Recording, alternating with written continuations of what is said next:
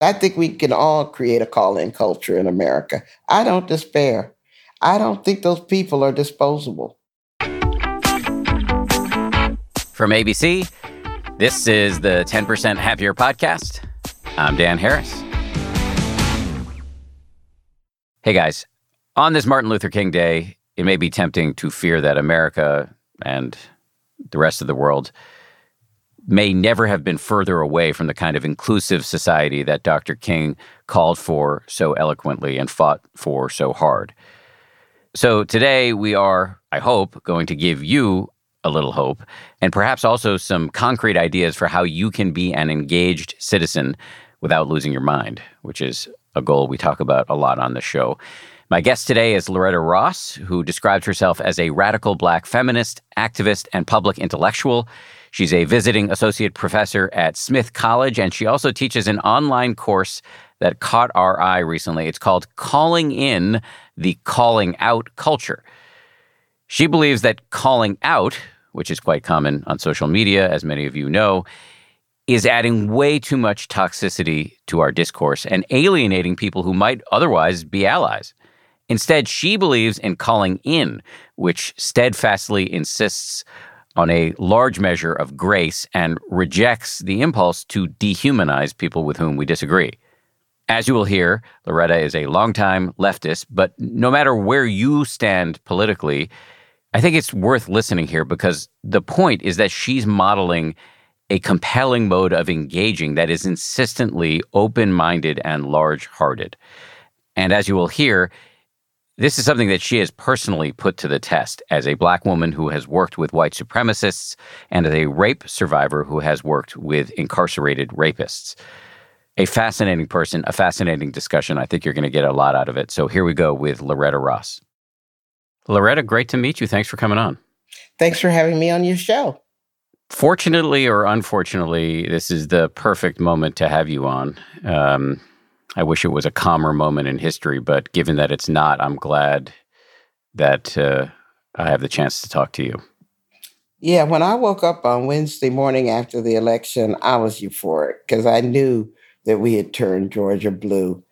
And then five hours later, I was despairing because we had so much further to go to bring our country back from the brink of self destruction. And so I'm just a royal of emotions right now because I fear for our democracy. Even though I call myself the queen of the call in culture, there are some people I don't want to call in at all. I'm going to call them out because they enabled this insurrection. It seems to be that if they can't control it, they don't want to share a democracy. Hmm. You said before that you have the the the moniker of the queen of the call in culture. Do you have any hope that there's some constructive calling in that can be done at this time in a country where we are really at each other's throats? Well, I don't think we're all at each other's throat. If you don't mind out indulging me, I'll tell you how I see the world. I think that, first of all, I live in a 90% bubble of people who are progressive. Sometimes they even call us radical, which I don't mind. I consider that a compliment. But the people that I'm most in conversation with, we understand that there's things like racism, sexism, homophobia, transphobia, immigration violence, and all of that stuff going in the world. We even have our own little lexicon of all the isms that we talk about. And part of my problem is that we in the 90% bubble spend too much time trying to turn ourselves into 100 percenters. Like we're supposed to perfectly align with every thought. And so if I work on women's rights, that means that I'm doing something wrong because I'm not working on trans rights. If I'm working on trans rights, I'm doing something wrong if I'm not working on racial justice, on and on and on. That's why I call us a circular firing squad because we're all on the same team, but we spend our best anger on each other for not being cult members. We're all supposed to be apparently 100% aligned. Outside of us are what I call the 75 percenters. These are people who don't use our insider jargon of homophobia and all of these other words, but they're aligned with us in a worldview. So, since I'm a women's rights activist, a 75 percenter for me would be somebody like the Girl Scouts, where they may not be organizing the Girl Scouts to march in a protest like I would, but at the same time, they work for women's and girls' empowerment. So, they would be my ally, even if they are repelled by my jargon. So, I'm going to find a way to talk to them in a register that they could hear versus the register that I would use for the 90 percenters. Outside of the 75 percenters are the middle of the roaders. They're the 50 percenters. Those are people like my parents. My father was a lifer in the military in the army, very conservative, retired after 26 years. My mother was a Southern evangelical Christian woman. And there probably wasn't a whole lot of common language that I could use from my 90% bubble on my parents. But at the same time, they taught me their values. And I'll just tell you a conversation that my mom and had, I had one day. Back in the 50s, my mother had started a Black Girl Scout troops in San Antonio, where I was, because Black girls weren't allowed to join the White Girl Scouts troops. And every weekend, we had to cook food and feed it to the homeless people in San Antonio. And so mom could never figure out how what a social justice human rights activist did. And finally I put it to her, I said, Mom, do you remember when we had to feed the homeless people when I was a Girl Scout? And she, of course, she remembers. She said, Yes.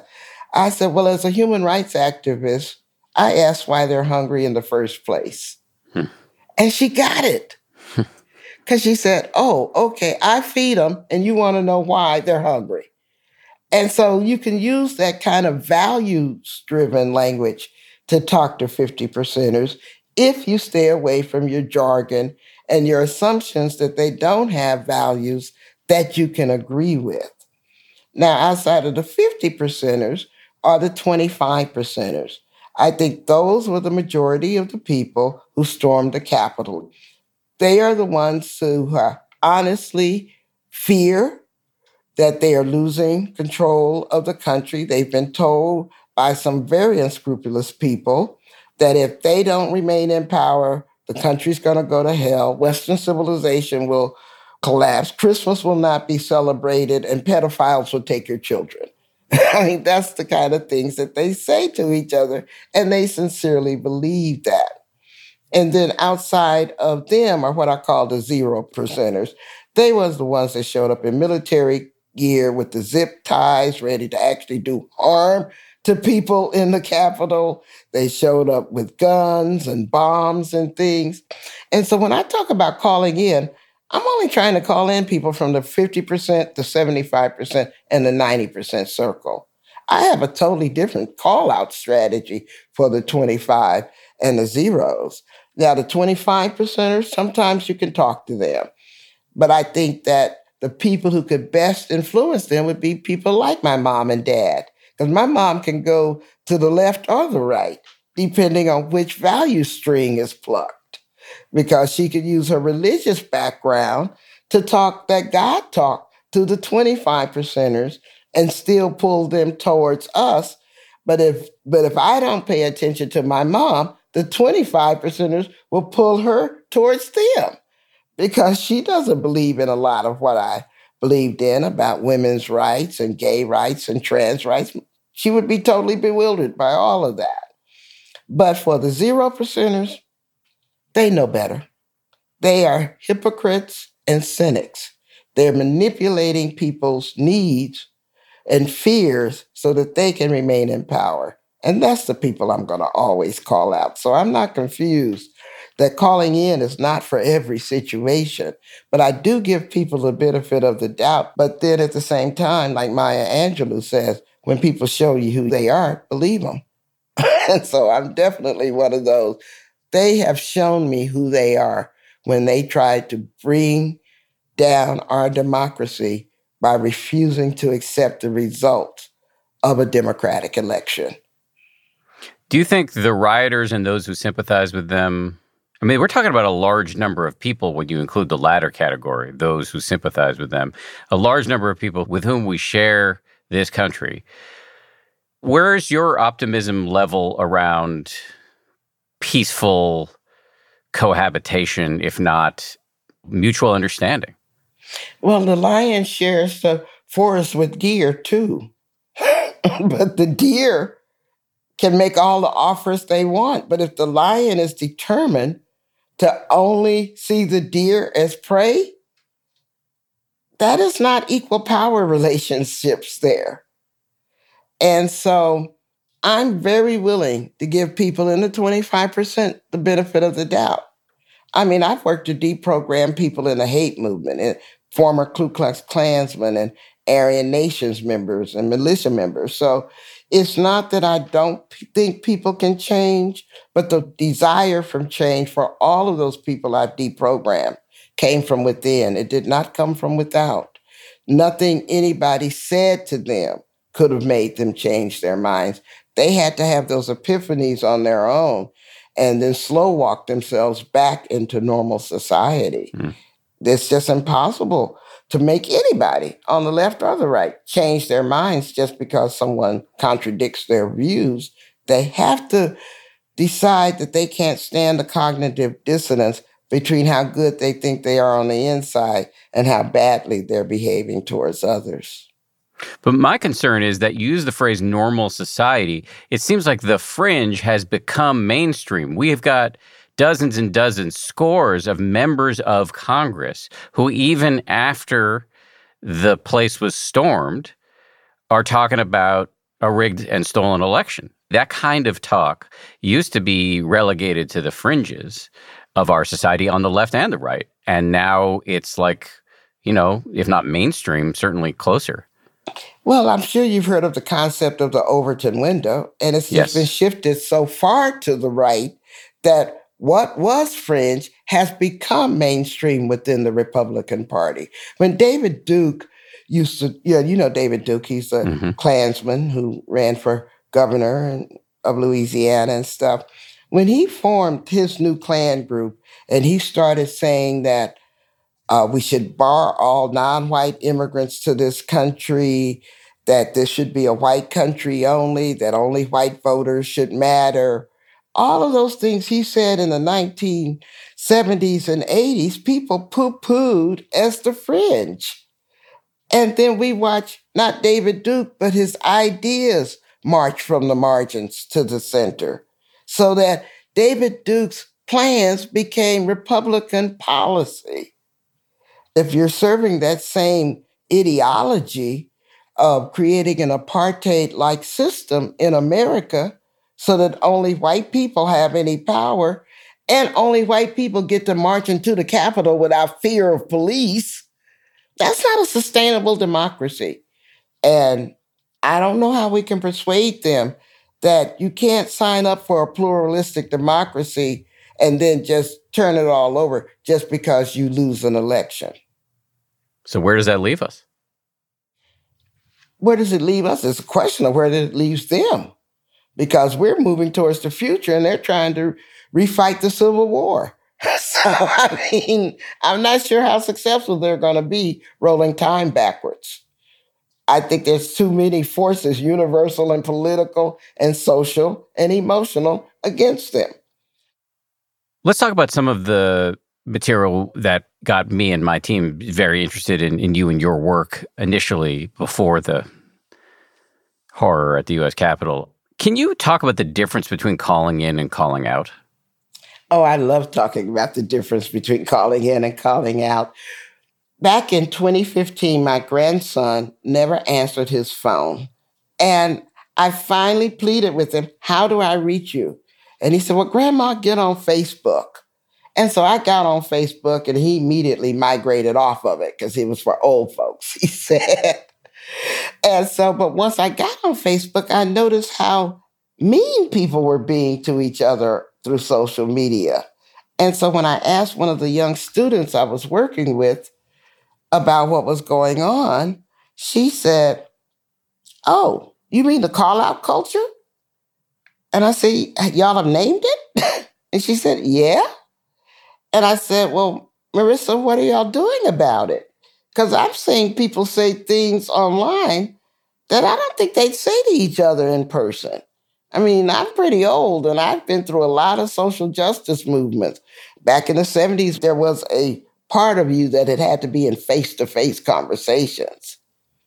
And she, when I asked her, well, what are y'all doing about it? She kind of shrugged her shoulders, and walked away, like, is there anything that can be done about it? And that's when I started reviewing at that time, you know, my close to 50 years of experience doing social justice work. And I said, well, there are things we can do about it because I live in Atlanta and I've heard the stories of how the civil rights leaders fought behind closed doors, but presented a united front when it was time to take on Jim Crow segregation. I've been in the women's movement. We always fight within the women's movement, but we're united in dismantling patriarchy and sexism. I mean, we don't belong all belong to one organization. We're a movement because we have a lot of different thoughts, but we're all moving in the same direction. That's what a movement does. When you have the same thought and you're moving in the same direction, that's what a cult does. And we are not a cult. And so I've been in social justice movements for civil rights, women's rights, human rights, disability rights that successfully had the political debates that you're supposed to have in a pluralistic society, but didn't turn on each other, but turned to each other when it was time to face an opponent. But something's happened with this social media landscape. And so when Marissa walked away and she had no solution to the call out culture, I said, well, we actually called each other in. Even if we didn't agree, we called each other in so that we could be stronger together. And so, back to your question, a calling in is simply a call out done with love and respect.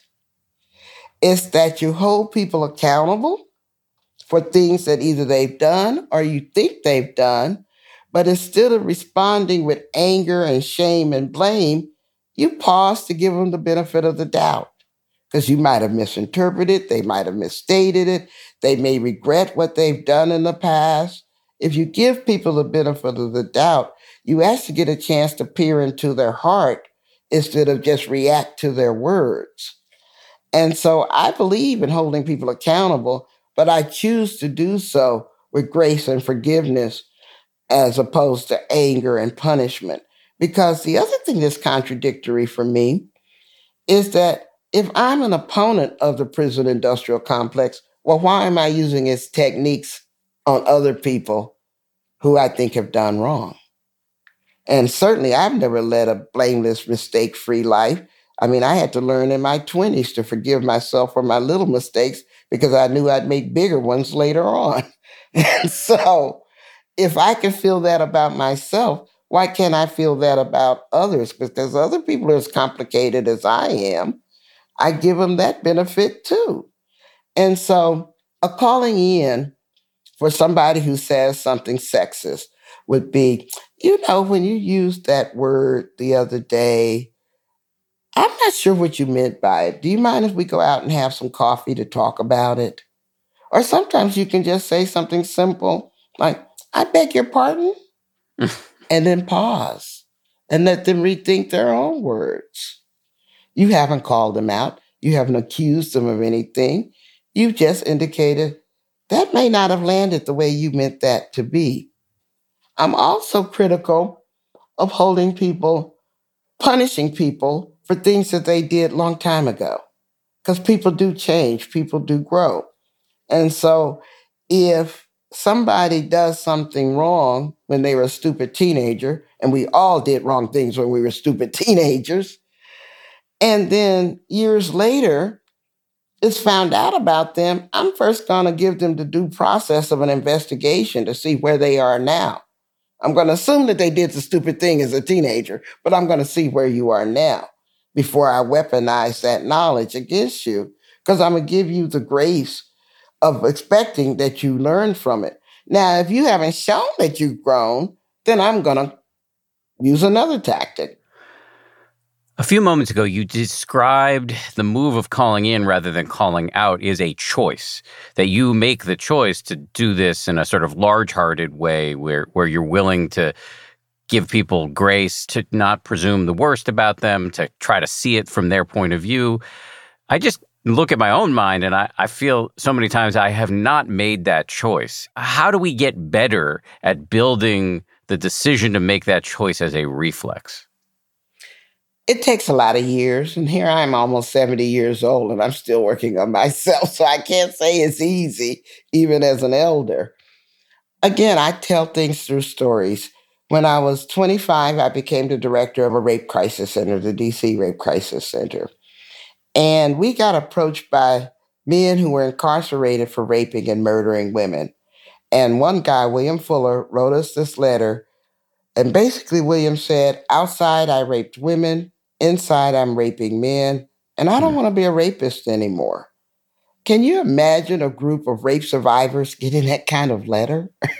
I mean, we were like horrified. We barely had enough resources to help the survivors that were calling our hotline. And here's a perpetrator asking us for help. So it sat there simmering on our souls for a number of months before we could even answer, but he wasn't going anywhere. He was incarcerated for life. And so finally, I got in my car and drove to Lorton, which was then DC's jail, and went through the strip search to get. I had never been in a prison before, so I didn't know how humiliating it was to even be a visitor to a prison. and, you know, it was just really an awful experience. But once I got to meet with William, I found out that he was in his mid 30s. He had raped and murdered a woman when he was 18.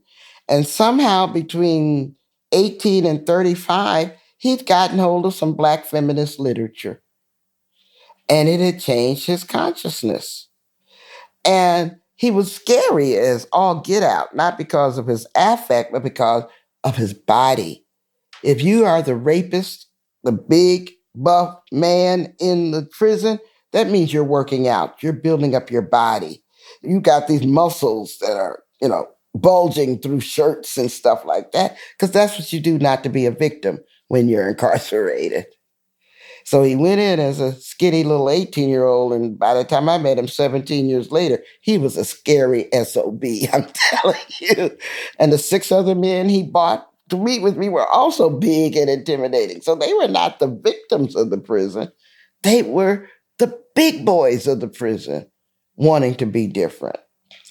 And so we started, well, first of all, we set up some rules because we were like, okay, whatever y'all think we're going to do, we are not bringing y'all no cigarettes, no drugs, no tennis shoes. We're not writing any letters of pardon or support to the parole board. We are not here to be used by you.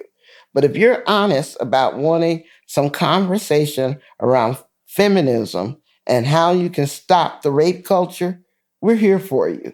And so for two and a half years, we would go there every Friday, rotating every Friday to have two hour sessions with these men.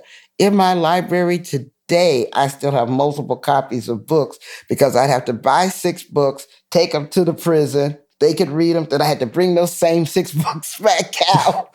and so now when people look at my library, they say, Why do you have like five or six copies of the same book? Did you forget you had bought it? but I tell you that story to say that was when I confronted my first big demon that I internalized because I'm a rape and incest survivor. That's what brought me to the Rape Crisis Center in the first place. And once I heard the stories of how those men had been violated before they became violators, because they had been also molested as children. No one comes out the womb saying, I'm just going to mess people up. Human rights violators are created, they're not born. And so I found a little bit of my hatred of rapists, a little bit, not all of it, but a little bit of my hatred of rapists getting eroded. Okay, fast forward 20 years ago. By that time, I'm working for Reverend C.T. Vivian, who died the same day Congressman John Lewis died. But he was my boss, he was my mentor at what was the National Anti Klan Network, which had become the Center for Democratic Renewal. And Reverend Vivian always said to us when you ask people to give up hate, then you need to be there for them when they do. And the first time he said that, I muttered my, under my breath, oh, shh, because you can't curse in front of a minister. So I couldn't say it out loud, but that's what I felt. Because as a black woman monitoring the Ku Klux Klan, I had no problems dehumanizing them because they dehumanized me. you're talking about lynchings. I went to Blakely, Georgia to investigate a fire in a black home two blocks from the fire department that burnt up a five year old black child because the Klan was running the fire department. I mean, how am I supposed to give up hate when I have to investigate the death of a five year old from a fire when the fire department was only two blocks away and didn't come until two hours later? I mean, this is just what we deal with when you have you know, hate group members infiltrating law enforcement and fire departments and hospitals and stuff like that. And so when Reverend Vivian told us that we needed to be there for them when they do, I didn't get it. I didn't agree. I, I actually had conversations with my friends. I said, you know, Jesus said turn the other cheek, but I'm tired of my cheeks being bloody. I really, really am. I am not trying to audition for Jesus' job. I just, I really, I really am having trouble with this.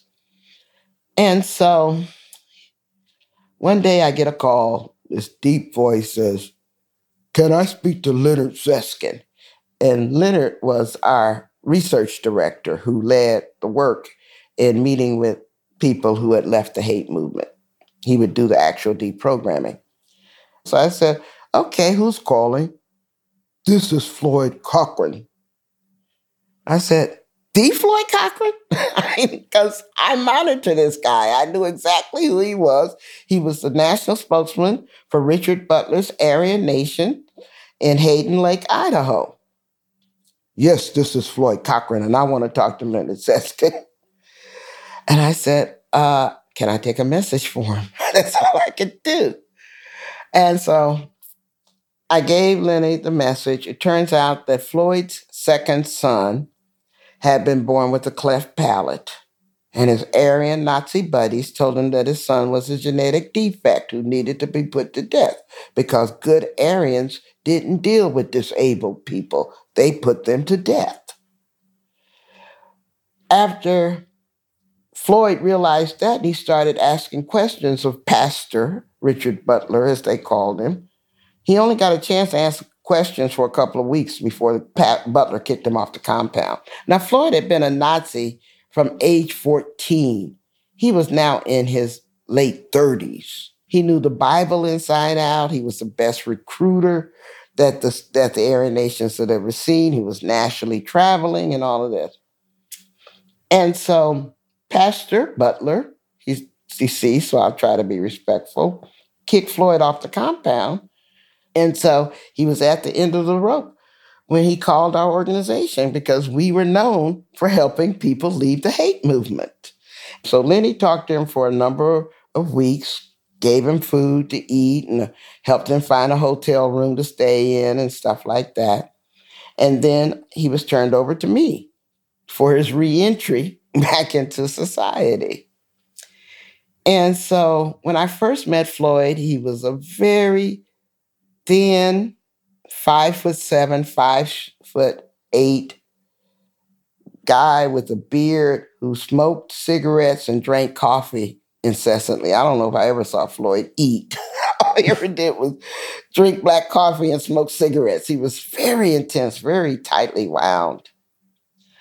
But one of the things that was haunting Floyd was that he had recruited these two brothers named Freeman in Allentown, Pennsylvania, into the skinhead movement, into the Aryan nations over a number of years. He got them when they were 14 or 15 years old. I'm not sure the ages. But one night, the two kids came home and murdered their entire family. Wow. Their mother, their father, their 12 year old brother. Floyd thought that this was his responsibility because he had bought those kids into the hate movement. And so, what Floyd wanted to do was do a tour of atonement. He wanted to apologize for all the harm he had done that he was now reckoning with. He particularly wanted to go back to Pennsylvania and talk to the people in Allentown because that was a horrific crime to take place. He wanted to dissuade other alienated white kids from joining the hate movement. So we ended up on this tour of apology. And it was in the process of learning to talk to people like Floyd that I saw his humanity. He had joined the Nazis at 14 because he was a small, skinny kid that got bullied in this all white portion of upstate New York. He'd never met a Jewish person, he'd never met a black person. But he found out that when he put on that Nazi insignia, instead of him being afraid, everybody was afraid of him. It's just that simple. And so I don't want to tell too long a story, but this is the truth. This is what I've lived through. And when you learn to meet the human beings behind the hatred, it's very hard to continue to hate them. Now, if I can call in a Nazi, if I can call in a rapist, why can't I call in somebody who gets the gender pronoun right, wrong, or says something that is racist that they may not know it's racist. I mean, it, I kind of like tell myself, get over yourself, kid. I mean, it's kind of like if you can figure out how to see the humanity of people who have done actual harm to others, like the rapists, most of them had murdered the women that they had raped. Then everybody else is just a problematic ally. you know, you just got to figure out how you can work with them. That's what I honestly feel in my heart. If you can't hate the Klan, who's left? Much more of my conversation with Loretta Ross right after this. We're back now with Loretta Ross. Before we dive in, though, I want to ask you a favor. If you have a few minutes, it would be awesome if you could do us a solid by answering a survey about your experience with this podcast. The team is always looking for ways to improve. We'd love to hear from all of you. In particular, we'd like to hear from anybody who listens to this show but doesn't use our companion app. Please go to 10percent.com forward slash survey, 10percent.com forward slash survey, link in the show notes. Thank you. And let's get back now to my conversation with Loretta Ross. As I listen to the extraordinary work you've done, these incredible stories, and I consider the toxicity of our dialogue in pretty much every nook and cranny of our culture right now. And not many of us will have the experiences that you've had. Not many of us will be trained by life in the way that you have to develop new muscles to call in rather than call out. So I guess I'm wondering what advice, if any, would you have for, you know, people who can hear the sound of your voice right now? Well, first of all, I teach these techniques online for $5 a class. So it's not like I'm that smart and only I can figure this out. It's about, first of all, understanding how you were taught as a child to be accountable for your own mistakes. Were you punished? Were you trained? Were you forgiven? How are your fight, flight, or freeze instincts formed as a child? So in my first class, I'm going to ask that question. And how, whatever those patterns were as a child are the same patterns you visit on other people for making mistakes. So you're going to ask yourself, how well did that work for me when I didn't know something? And you ask yourself, how well is it serving me to carry these grudges? Am I happier because I'm carrying this grudge? Am I happier because I just blew up somebody else's life? Am I wondering if I should walk on eggshells in case somebody blows up mine? I mean, these are ways that we can choose to be more at peace with ourselves by, first of all, figuring out how we got to where we are and making different choices to not rob ourselves of our own peace, happiness, and sanity. And these are all teachable things. I'm no psychologist. I'm an organizer, community organizer. And since I started teaching five years ago, I'm a fake academic.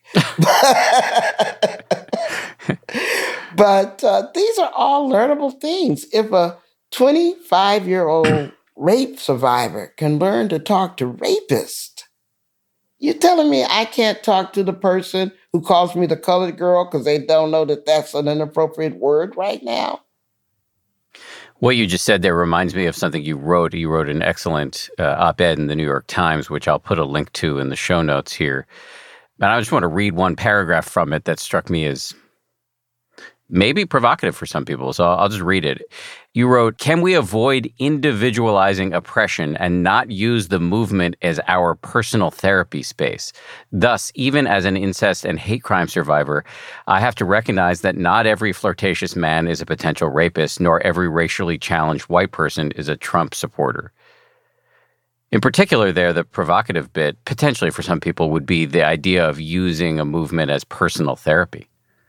Well, I actually have high theory that I can describe that with and just personal experience. So I'm not quite sure which way you want me to go. Either way. But let's start with the high theory because I think it's needs to be examined. I mean, we've had about whiteness studies around for since the early 1990s. I think the first book was written by David Roediger about 1990, 1991. Don't quote me on the dates, but I'm pretty clear when that started to happen. And I think it is very necessary for white people to examine their whiteness and how it was constructed. At the same time, the way it's being examined lands on a potential solution that says, and now you have to give up your whiteness, pretend that you're not white, pretend that you don't want to enjoy white privilege. And I'm like, say, wait a moment. Nobody's in the womb saying, oh, I'm going to be born white, or I'm going to be born black, or I'm going to be born a woman. These are characteristics you have absolutely no control of. So, how are you supposed to heal from this trauma and fight white supremacy by pretending not to be white? So, they have a good analysis that lands at a false solution for me. Because all that has done is produce a whole lot of white guilt that's brought to the movement instead of the movement being an organizing space to overcome injustice is serving as a therapy space for people to deal with their guilt about their immutable characteristics that they have no control over. You can't change who you are. You can change what you do. And that then will change who you are. And so instead of whiteness studies ending up in white fragility, I'd rather whiteness studies ending up in white courage. I'd rather us reading the stories about Viola Liuzzo or the other early white people who, who participated in the movement, sometimes giving their lives. I want to know more about the white abolitionists in the Civil War, the white people, even in the South, who fought against slavery. I want to know more about those stories that have been totally obliterated from the history books. And it's only because I've seen it from the black side of things that I even know they exist. Most white people don't even know those things exist, that those people exist every day. But it's just like the white person in the Starbucks who pulled out her cell phone to record what was going on when these two black men were arrested for sitting in a Starbucks. I mean, we can lift up the stories of white courage instead of waddling in the morass of white guilt and fragility. And so that's my critique, both academically and politically, of how whiteness studies does a great analysis of how whiteness got created as an artificial category. But just because they made it up, it doesn't mean it doesn't hurt. and then what can be done about it? How can it be used to defeat the ideology of white supremacy? Because white supremacy is an ideology, it's not a race of people.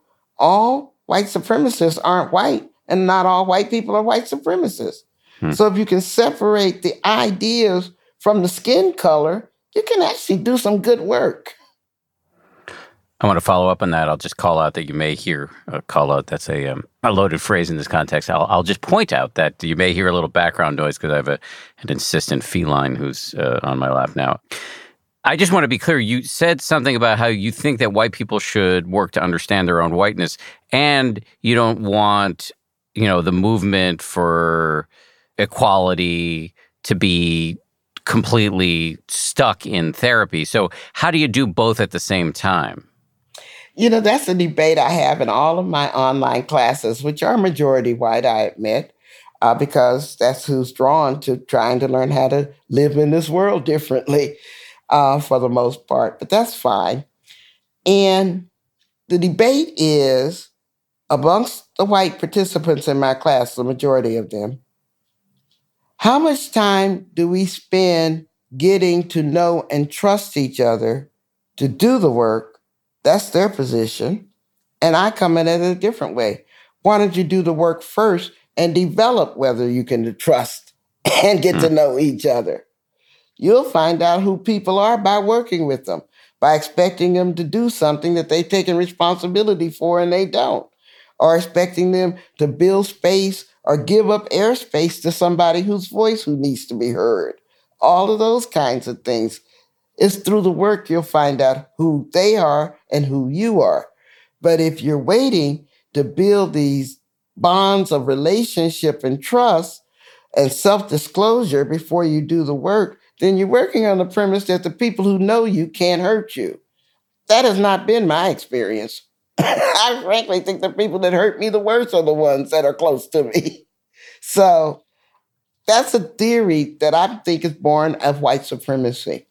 That's I call the kith and kin system of care, which means that you're taught to only care for people who you can relate to, who look like you, and then that ends your circle of care and compassion.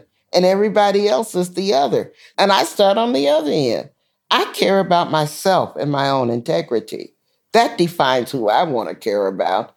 And then because I want to be true to my integrity, I want to work with everybody who's able to be worked with. And then develop through that work relationship how I feel about them. you know, I feel like you're a fellow human being. I'll find out whether you're a good movement person by working with you. But I'm not going to sit around in some discussion group with time, three minute stories. Oh, let's pass the baton. Let me tell you about how my family was. Let me tell you about sometimes somebody didn't respect me or, you know, I, I have therapists, you know, where I do that work for, and they get paid very well to listen to my sad stories. But I don't organize so that I can create therapy spaces for people that are supposed to be working because they claim they want to end oppression.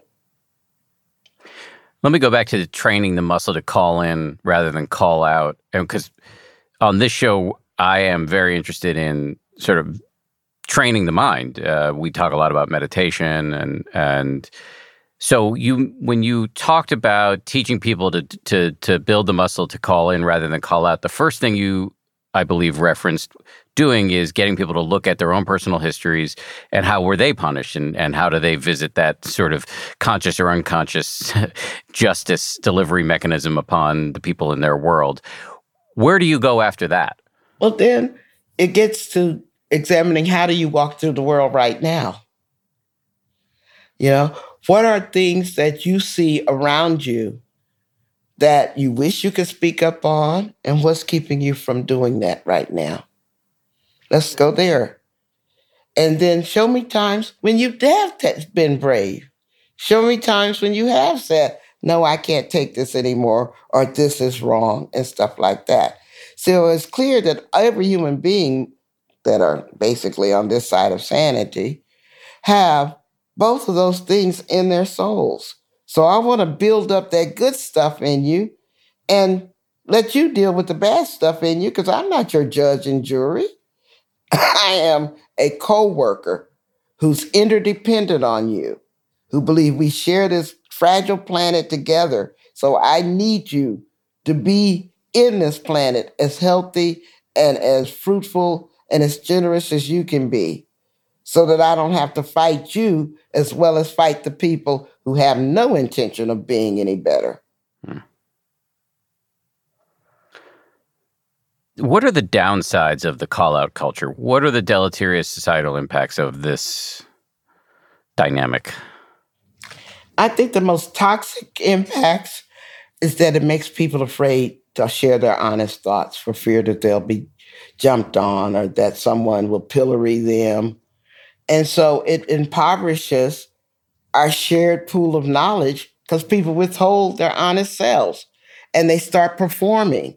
Oh, let me curate what I've got to say before I say it, or not say it in case I don't get the words right or let me avoid the conflict, or watch some people have a calling out conflict and just become a bystander, not think I have anything I can do helpful to move us past this point.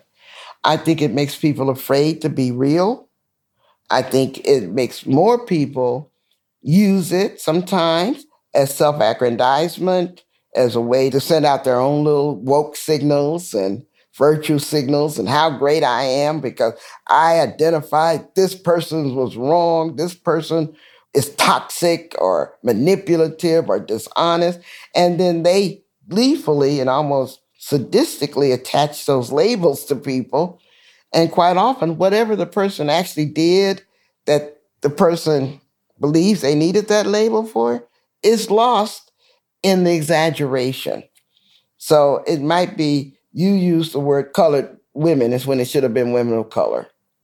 Well, once I call you a racist, the fact that you just transposed the phrase is going to be lost in the fact that everything else you do is going to be interpreted through a racist lens. so there's no forgiveness there. It's a presumption of guilt instead of innocence.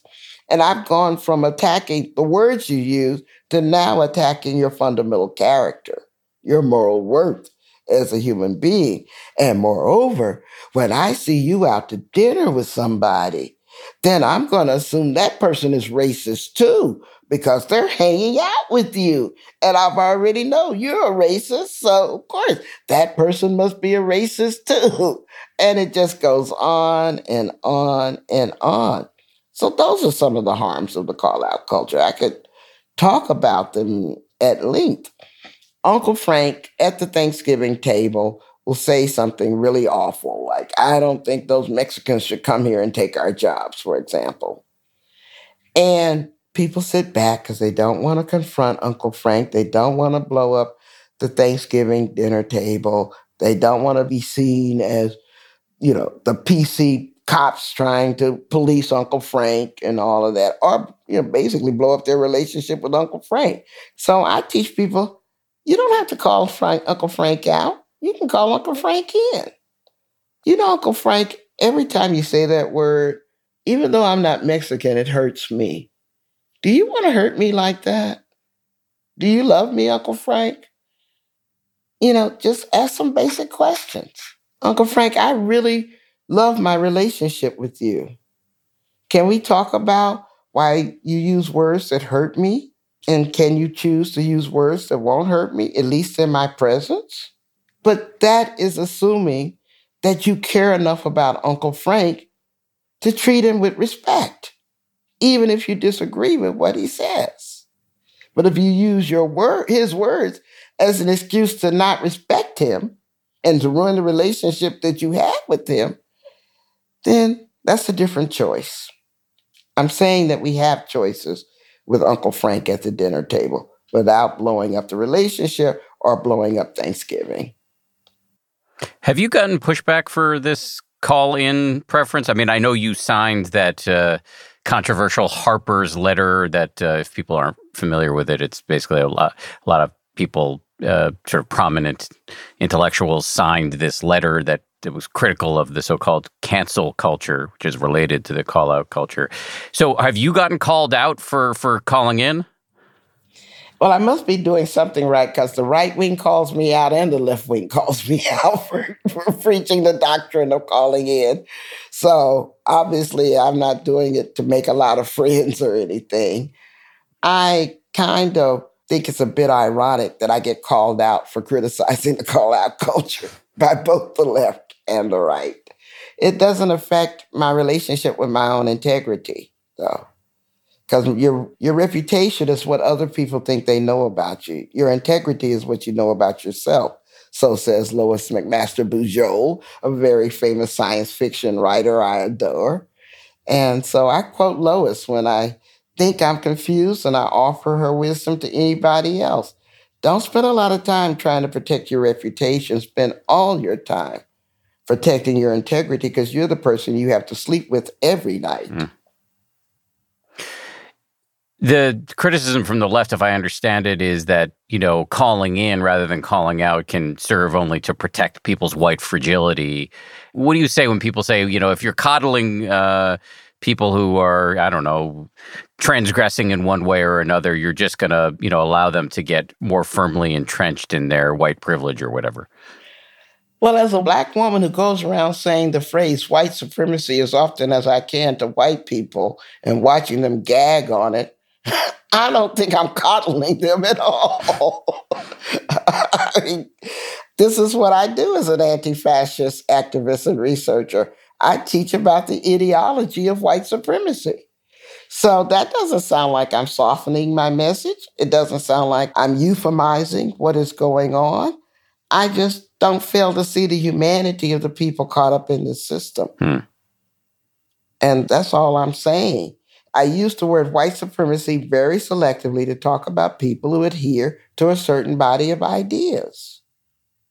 I don't use it loosely to say it's all white people, no more than I use the word sexist to say it's all men or all black men are actually rapists, even though the men who raped me were black. I mean, you just don't do that. I can't do that. I wasn't able to do that when I was 14 years old. I certainly can't do it at 67 because I had five wonderful brothers and a father who were not the men who raped me. So, I, I mean, it wouldn't make sense to go in that kind of uh, dogmatic binary thinking that too many people are trapped in. Tell me if I'm restating this correctly, but it seems like the nub of your message is you reserve the right to criticize systems and structures and even people who who you disagree with you also at the same time reserve the right to see the humanity in everybody right i mean i have to honestly say that if donald trump were in my backyard drowning in my swimming pool as much as i hate what he did i'd still throw him a life raft because it's not about whether or not Donald Trump deserves to be saved, but do I deserve to be his executioner?